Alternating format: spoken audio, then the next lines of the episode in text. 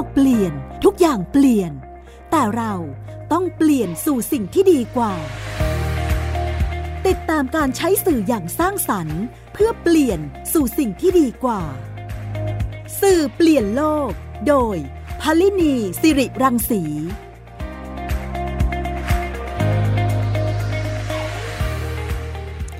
สวัสดีค่ะคุณฟังคะ กลับมาพบกับสื่อเปลี่ยนโลกนะคะ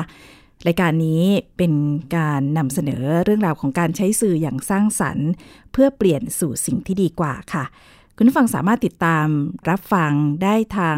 w w w t h a i PBS podcast com นะคะ แล้วก็ทางแอปพลิเคชันของ Thai PBS podcast นะคะ รวมไปถึงในแพลตฟอร์ม podcast ที่มีอย่างหลากหลายนะคะ Spotify SoundCloud Apple หรือว่า Google นะคะ อันนี้ก็สามารถติดตามได้ รวมไปถึง Facebook ของ w w w t h a i PBS podcast com นะคะ แล้วก็ Twitter Thai PBS podcast ซึ่ง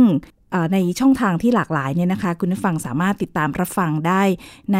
ทุกที่และทุกเวลานะคะ โดยสื่อเปลี่ยนโลกจะมาพูดคุยกับคุณฟังเป็นประจำนะคะ ที่จะเราจะพูดคุยในเรื่องของการที่ใช้สื่ออย่างสร้างสรรค์ในหลากหลายมิตินะคะ เช่นเดียวกันเรื่องของการใช้สื่อเนี่ยนะคะ ส่วนหนึ่งเนี่ยนอกจากการพูดอย่างที่เน้นพูดแล้วเนี่ยนะคะ ก็ยังมีเรื่องของการเขียน การเขียนเนี่ยก็เป็นวิธีการหนึ่งที่จะ express ในสิ่งที่เราจะใช้สื่อในสิ่งที่เราคิดเนี่ยออกมานะคะ งานเขียนที่สร้างสรรค์ งานเขียนที่สามารถสร้างแล้วก็เปลี่ยนโลกได้ วันนี้เราจะไปพูดคุยกันในเรื่องของการที่มีการบันทึก ประวัติชีวิตบุพการีนะคะ โดยที่ในการดำเนินงานของโครงการที่อบรมเชิงปฏิบัติการสารคดีชีวิตบุพการีหอมกลิ่นลำดวนเนี่ยนะคะ ก็เป็นหนึ่งในโครงการที่เราจะมาพูดคุยกันในวันนี้นะคะ ซึ่งในการเขียนเรื่องราวของบุพการีนี้น่าสนใจตรงที่ไม่ใช่เป็นการบันทึกเรื่องราวของใครคนใดคนหนึ่งที่ทำให้เห็นว่าการ ที่เราเขียนถึงคุณพ่อคุณแม่คุณย่าคุณยายเนี่ยนะคะ เป็นเรื่องราวของคนคนนั้น แต่ปรากฏว่าการเขียนเนี่ยมันเต็มไปด้วยเรื่องราวชีวิตชีวาของความมีได้เห็นมิติในเชิงสังคม วัฒนธรรมชุมชน แล้วก็มีคติความเชื่อสิ่งต่างๆ ที่มันแวดล้อมอยู่ในงานเขียนนั้น อันนี้เป็นเรื่องที่เรียนอ่านแล้วเนี่ยรู้สึกประทับใจ นะคะ อยากจะเล่าให้คุณฟังได้ได้ได้ฟังด้วยนะคะ วันนี้ดิฉันได้เรียนเชิญคุณกิติมาพรจิตราธรผู้จัดการโครงการอบรมเชิงปฏิบัติการสารคดีชีวิต บุพการี หอมกลิ่นลำดวนเนี่ยมาพูดคุยด้วยนะคะ ถึงการทำงานเรื่องนี้ซึ่งมีการอบรมมาแล้วถึง 5 ครั้งนะคะ ในเมื่อเร็วๆนี้นะคะ แล้วก็ได้มีงานเขียนออกมามากมาย มีการบันทึกออกมาเป็นรูปเล่มที่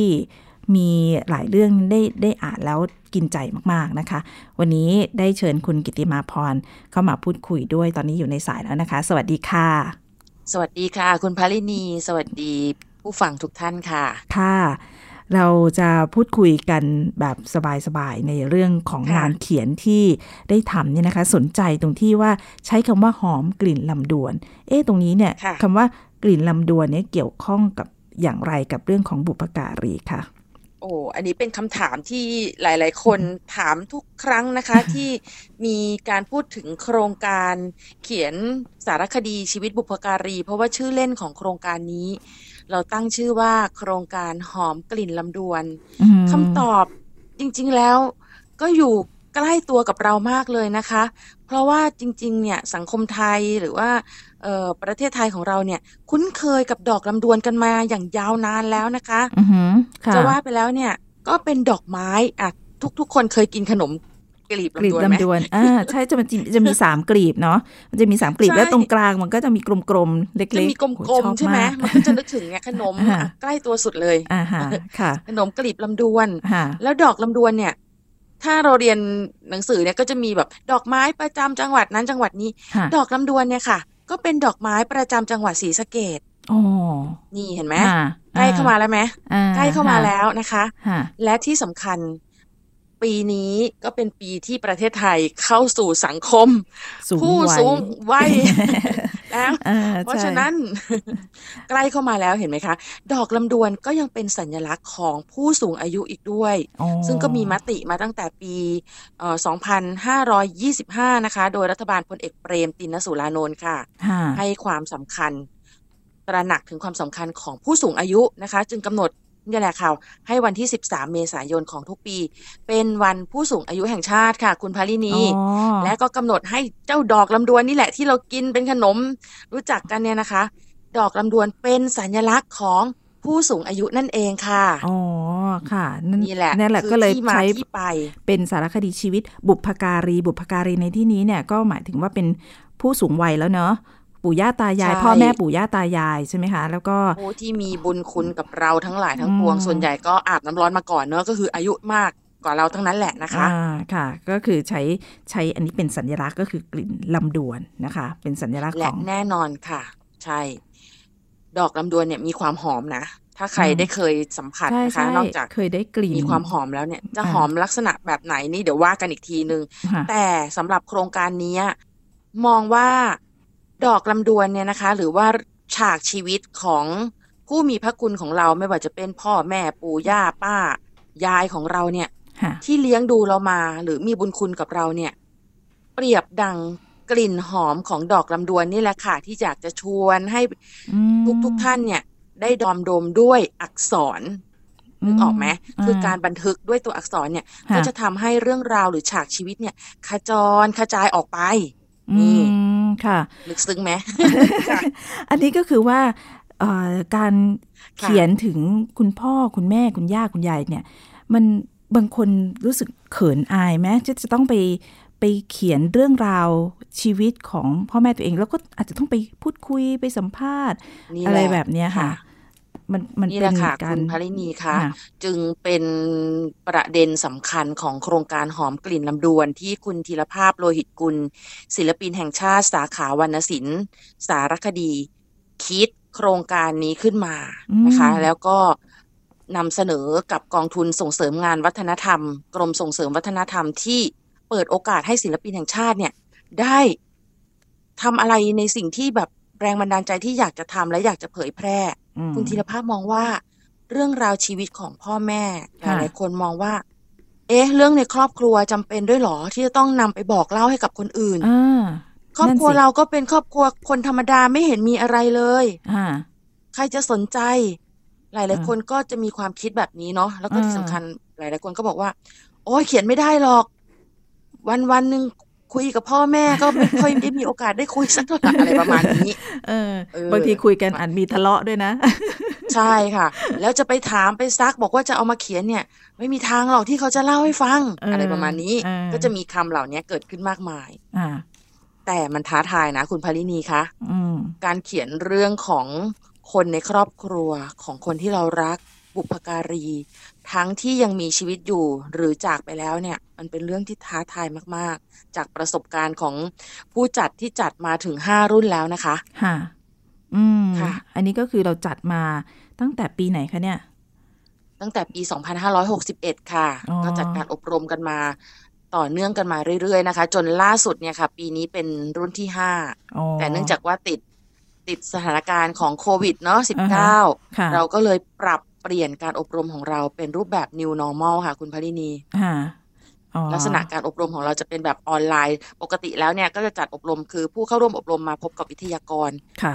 เปิดคลินิกการเขียนกันแบบอย่างอย่างกับห้องเรียนจริง ๆ เลยนะคะ แบบอืมนำเสนอประเด็นมีการแก้มีการปรับ แต่พอปรับมาเป็นแบบออนไลน์ ปรากฏว่ามีข้อดีเกิดขึ้นค่ะ คุณพารินีท่านผู้ฟังคะอ่าค่ะ นี่ก็ใช้ผู้เรียนของสื่เรามาจากทั่วทุกมุมโลกเลยอ๋อ เป็นคนไทยที่อยู่ไกลบ้านค่ะ และคิดถึงบ้านอืมอยากเขียนประวัติชีวิตพ่อแม่ตัวเองเก็บไว้อ่านเองอืมคิดถึงบางคนพ่อแม่ปู่ย่าตายายจากไปแล้ว ความทรงจำก็จะหายไปพร้อม ๆกับอายุที่มากขึ้นเนาะสมมุติเราจำเรื่องราวต่าง ๆ พออายุมากขึ้น ถ้าไม่มีการบันทึกไว้ ก็อาจจะหลงลืม นี่ก็เป็นเหตุผลนะ ที่ทำให้คนไทยไกลบ้าน ไม่ว่าจะอยู่ที่ฟลอริดาสหรัฐอเมริกา อยู่ที่เพิร์ธออสเตรเลีย อยู่ที่สวิตเซอร์แลนด์นะคะ สมัครเป็นนักเรียนกับโครงการหอมกลิ่นลำดวนค่ะ โอ้ น่าสนใจมาก อันนี้เราใช้โซเชียลมีเดียให้เป็นประโยชน์ในการที่ใช่เผยแพร่ในเรื่องของวิธีคิดในการบันทึกค่ะประวัติศาสตร์ของตนเอง ของบุพการีของตนเองเนี่ยให้กับ ค่ะเอ่อคนได้ได้ขยายวงมากขึ้นเนาะแล้วที่ผ่านผ่านๆมาเนี่ยใครบ้างอะที่มาเข้าร่วมโครงการอันเนี้ยค่ะค่ะ จากการประเมินผลของผู้ที่เข้ามาร่วมอบรมเนี่ยนะคะ คุณพารินีคะเออนักเรียนของเราเนี่ยมีตั้งแต่อายุหลักสิบนะสิบสองปี ไปจนถึงเจ็ดสิบกว่าปี มีอ๋อบางรุ่นเนี่ย เกือบแปดสิบก็มีนะคะโอ้คือแต่ถ้าเกิดว่าจะพูดค่าเฉลี่ยแล้วเนี่ย ก็คือสี่สิบปีขึ้นไปจะเยอะมากโอ้นะคะ ก็คือเหมือนเป็นคนรุ่นที่เหมือน ได้ฟังเรื่องราวของพ่อแม่ปู่ย่าตายายแล้วมีความรู้สึกว่าอยากจะเก็บบันทึกสิ่งเหล่านี้ไว้เป็นรูปแบบของตัวหนังสือค่ะโอ้เพราะต้องบอกว่าการเขียนบันทึกด้วยตัวหนังสือเนี่ย มันจะอยู่ไปแบบยาวนานมากนะคะ เป็นเป็นร้อยปีก็ว่าได้เลย ค่ะโอ้อันนี้น่าสนใจตรงที่ถ้ายิ่งคนที่อายุมากขึ้นเนี่ยนะคะ อายุจะใช่เจ็ดสิบแปดสิบเนี่ยมาเขียน เขาก็ค่ะจะต้องเขียนถึงพ่อคุณแม่ คุณย่าคุณยายใช่ที่ค่ะอยู่ไกลเข้าไปอีก เพราะฉะนั้นเราจะเห็นนั่นน่ะสิสภาพเอ่อชีวิตหรือว่า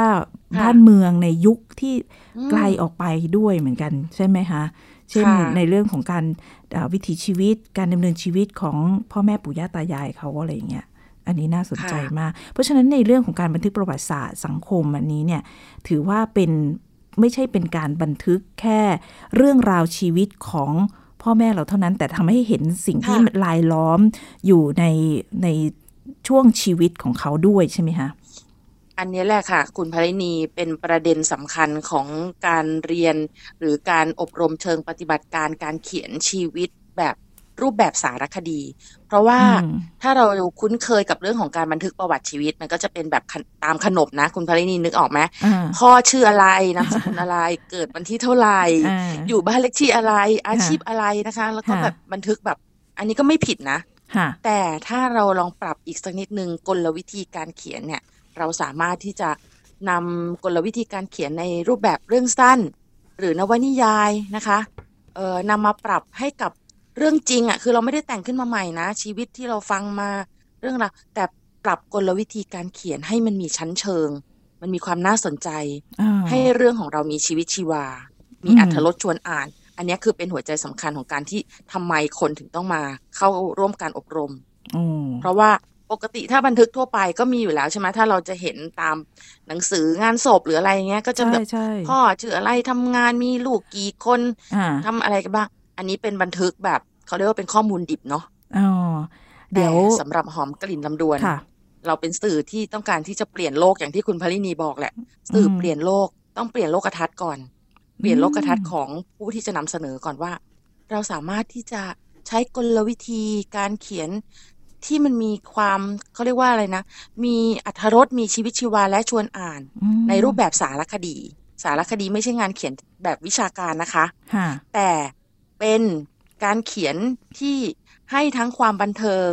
ความสนุกสนาน พร้อมไปกับสาระความรู้ได้เช่นเดียวกันค่ะนะคะค่ะคุณธีรภาพโลหิตกุลบอกว่า เป็นการเขียนแนว edutainment ก็คือ education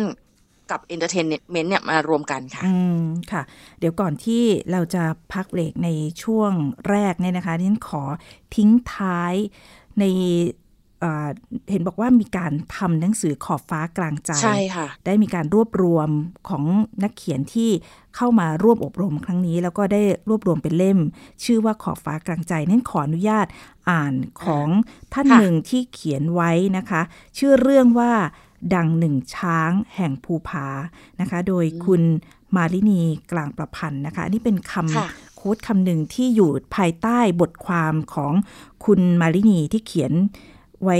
เรื่องเรื่องนี้เนี่ยนะคะ ดังหนึ่งช้างแห่งภูผานะคะ เดี๋ยวขออนุญาตอ่านนะคะ ชีวิตชาวนาอีสาน ทุกคนต้องทำงานบ้าน ช่วยแม่ นับจากกวาดบ้าน ถูบ้าน ตักน้ำตำข้าว นึ่งข้าว เลี้ยงวัว เลี้ยงควาย ในฤดูการทำนาต้องเฝ้าระวัง ข้าวกล้าในนา ถ้าวันไหนตื่นสาย พ่อจะเอาน้ำสาด เพราะต้องตื่นตีสี่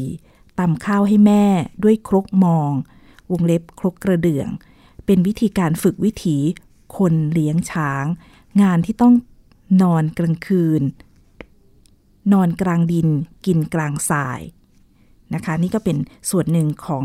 งานที่คุณมาลินีกลางประพันธ์ พูดถึงเรื่องของคนเลี้ยงช้างนะคะ เดี๋ยวเราพักกันสักครู่นะคะ แล้วก็เราจะกลับมาดูว่า คุณธีรภาพโลหิตกุลเนี่ยได้ให้คอมเมนต์หรือให้พิจารณาในเรื่องราวที่คุณมารินีเขียนอย่างไรบ้าง และมีท่านอื่น ๆ ที่เขียนถึงบุพการีไว้ว่าอย่างไรบ้างนะคะ เดี๋ยวเรามากลับมาในช่วงที่ 2 ของรายการค่ะ คุณกำลังฟังรายการ สื่อเปลี่ยนโลกไทย PBS Podcast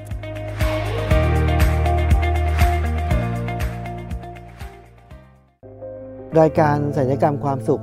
เป็นรายการที่จะทำให้เราเนี่ยมีชีวิตที่มีคุณค่าและมีความสุขมากขึ้น ผู้ฟังจะได้ทราบวิธีหรือว่าได้ฟังเรื่องเล่าที่จะทำให้เรามีความทุกข์น้อยลง มีความสุขมากขึ้น มีชีวิตที่มีคุณค่าแล้วก็มีพลัง ฟังเรื่องเล่าจากประสบการณ์จริง ที่จะช่วยให้เรามองมุมกลับ ปรับมุมคิดกับรายการ ศัลยกรรมความสุข สดทุกวันเสาร์ 15 นาฬิกา ทางไทย PBS Digital Radio เว็บไซต์ www.thaipbspodcast.com และแอปพลิเคชัน Thai PBS Podcast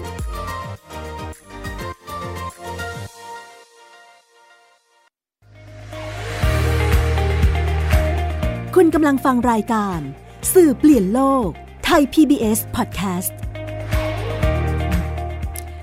กลับเข้ามาสู่ช่วงที่ 2 ของสื่อเปลี่ยนโลกนะคะ วันนี้เราได้พูดคุยกับคุณกิติมาพรจิตราธรผู้จัดการโครงการอบรม เชิงปฏิบัติการสารคดีชีวิต บุพการีหอมกลิ่นลำดวนนะคะ เมื่อสักครู่เราได้พูดคุยกันถึงในเรื่องของการบันทึกประวัติชีวิตบุพการีนะคะว่า ตรงนี้เนี่ยทำไมถึงใช้ชื่อว่า หอมกลิ่นลำดวนนะคะ คุณกิติมาพรก็ได้เล่าให้เราฟังนะคะ แล้วก็ดิฉันได้ทิ้งท้ายในบทความ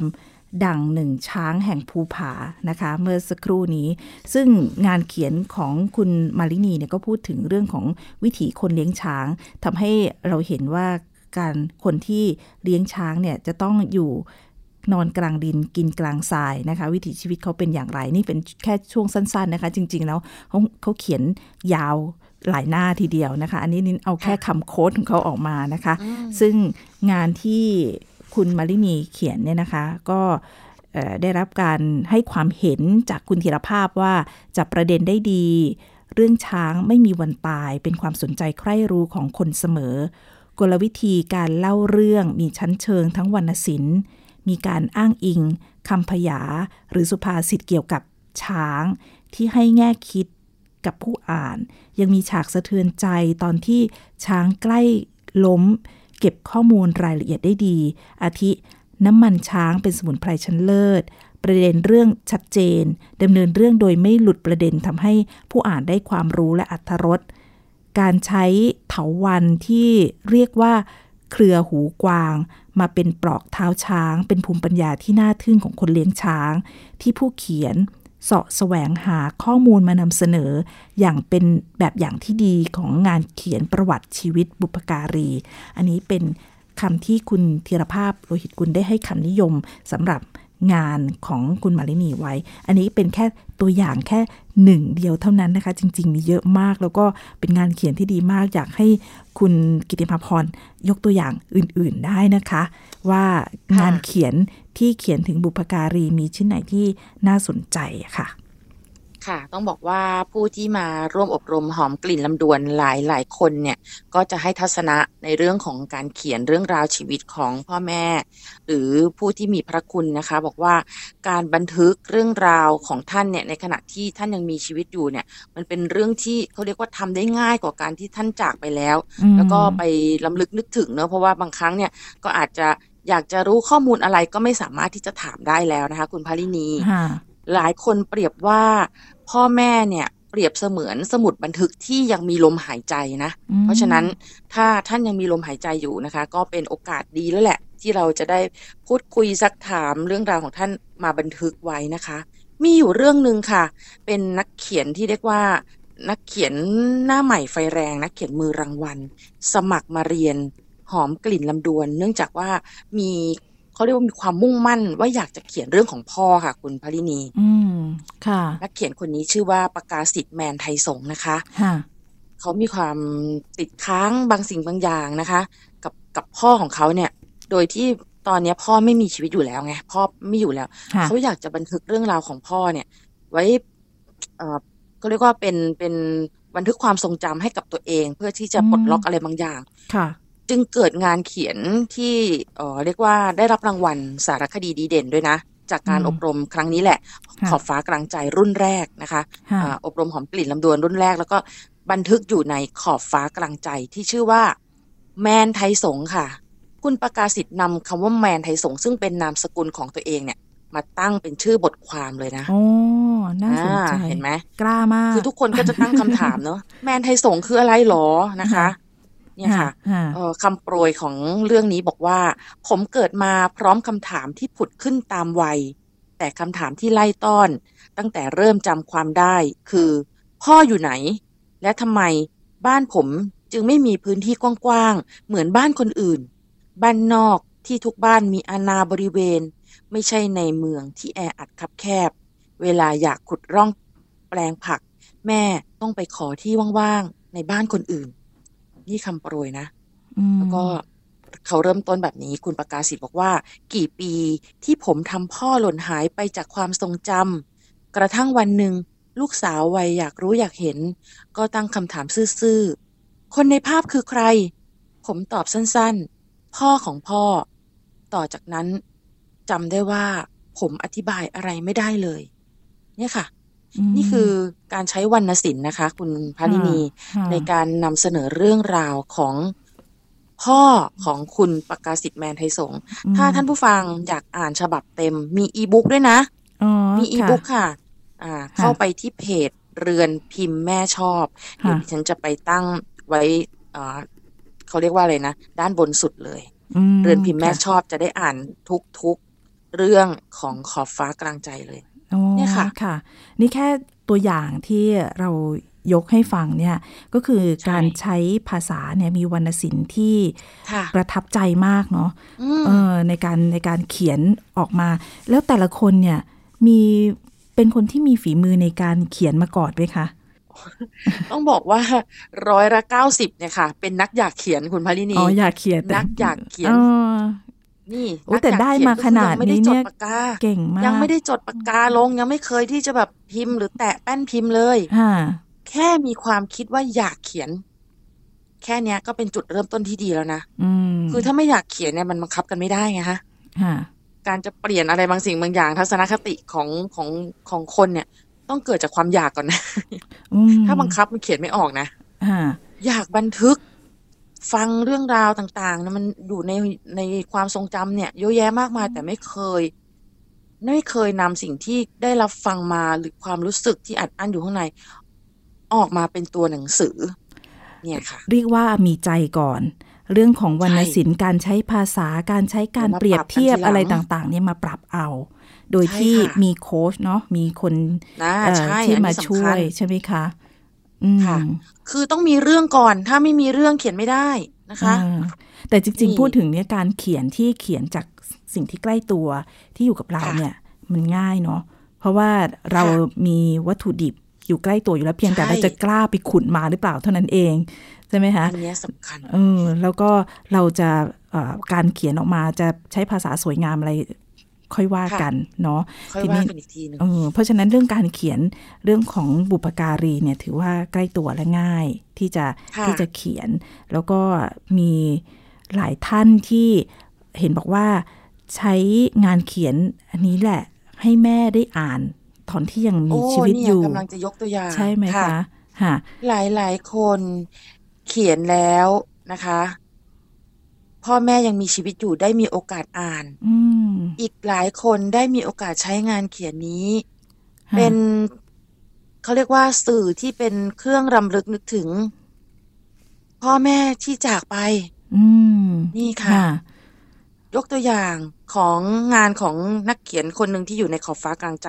ใกล้ตัวคุณพลินีมากเลยนะคะ นั่นก็คืองานเขียนของคุณโสพิษหวังวิวัฒนาอ่าที่เป็นสิทธิ์รุ่นแรก เขียนเรื่องของแม่ในหัวข้อว่า ถ้าไม่มีกินก็ต้องยอมอด อืม ตอนที่คุณโสพิษเขียนเรื่องนี้ คุณแม่ยังมีชีวิตอยู่ค่ะ คุณพลินีฮะอืม แล้วก็ทราบว่าคุณแม่ได้อ่านด้วยโอ้แล้วก็ได้ใช้งานเขียนชิ้นนี้ในช่วงที่คุณแม่ได้จากไปแล้ว ใช่ค่ะอืมเป็นหนังสือที่ระลึกถึงคุณแม่ในวันที่คุณแม่จากไปอ่านะ แหมคะได้ฟังแบบนี้แล้วฉันคิดว่าหลาย ๆ ท่านรู้สึกฮึกเหิมอยากจะเขียนบ้างนะคะค่ะทีนี้ถ้าเกิดว่าอยากจะเขียนตรงนี้เนี่ยทางเอ่อโครงการเนี้ยเขาก็จะมีเรื่อย ๆ ใช่ไหมคะโครงการนี้เป็นโครงการที่ 5 แล้วสำหรับการอบรมออนไลน์ ข้อดีอย่างที่บอก เรามีการไลฟ์ทาง Facebook ค่ะไลฟ์นะคะค่ะให้กับผู้ที่สนใจเรื่องของการเขียน และหลังจากจบโครงการเนี่ย เราจะอัพ บทเรียนต่างๆเนี่ยค่ะค่ะขึ้น YouTube เพื่อที่จะให้สาธารณะเนี่ยนะคะ ได้เรียนรู้ได้รู้เทคนิคการเขียนนะคะ ตั้งแต่วิทยากรของเราเนี่ย ต้องบอกว่าวิทยากรของเราเนี่ย อายุน้อยที่สุด อายุ 12 ปีค่ะ คุณพลินีอืมค่ะ อายุค่ะมากสุด 70 บวกบวกๆวิทยากรของเรามีตั้งแต่อายุน้อยสุด 12 อายุเยอะสุดใกล้จะ 70 แล้วค่ะ น้องเรไรรายวัน นึกอืมนึกออกไหมค่ะเจ้าของเพจเรไรรายวันอืมอายุ12ปีค่ะ เธอเขียนบันทึกทุกวันอ่าค่ะ ตั้งแต่อายุ6ขวบ จนตอนเนี้ย12ขวบไม่มีวันไหนที่เรไรไม่เขียนบันทึกประจำวันเลยค่ะอันนี้ก็คุอัณนนี้ฟังเป็นสามารถที่จะไปอ่าเอ่อดูตรงนี้ได้นะคะ แม้วันนี้ใช่เวลา หมดลงแล้วคุยค่ะกับคุณกิติมาพรสนุกมากเลยนะคะ เราค่ะอาจจะได้ทยอยทยอยเอาเรื่องราวของอืมคนที่อ่ามาร่วมอบรม แล้วก็เขียนการใช้ค่ะสื่อตรงนี้ออกมานะคะ ในของโครงการนะคะที่อ่าบันทึกออกมาเป็น หนังสือรูปเล่มขอบฟ้ากลางใจค่ะนะคะ วันนี้ขอบพระคุณคุณกิติมาพรจิตราธรนะคะผู้จัดการโครงการอบรม เชิงปฏิบัติการสารคดีชีวิต บุพการีหอมกลิ่นลำดวนนะคะ ที่มาพูดคุยในรายการนี่คิดหวังว่าคงจะเป็นการจุดประกายให้กับหลายท่านที่จะใช้ปากกาในการจรด ลงมาเพื่อที่จะเขียนถึงบุพการีของเราในช่วงที่ท่านยังมีชีวิตอยู่ แล้วก็เป็นการลำลึกถึงท่าน ถ้าแม้ว่าท่านจะจากไปแล้วก็ตามนะคะ ซึ่งจะเป็นงานเขียนที่ทำให้เราได้เห็นอ่าบันทึกประวัติศาสตร์สังคมภาคประชาสังภาคประชาคมประชาสังคมนะคะที่ทำให้เห็นเรื่องราวชีวิตด้วย ถ้าหลาย ๆ คนเขียนรวมกันนะคะ วันนี้ขอบพระคุณค่ะคุณกิติมาพรนะคะ ที่มาพูดคุยในสื่อเปลี่ยนโลกค่ะ ยินดีค่ะค่ะ ขอบคุณเช่นเดียวกันนะคะ ค่ะ สวัสดีค่ะ แล้ววันนี้เวลาสวัสดีก็หมดค่ะลงแล้วค่ะ ต้องลาคุณฟังไปด้วยเวลาเพียงเท่านี้นะคะ กับสื่อเปลี่ยนโลกค่ะ สวัสดีค่ะ ติดตามรายการสื่อเปลี่ยนโลก โดยพลินีสิริรังสี ได้ทางไทย PBS Podcast www.thaipbspodcast.com แอปพลิเคชัน Thai PBS Podcast และติดตามทาง Facebook กดไลค์ที่ facebook.com/thaipbspodcast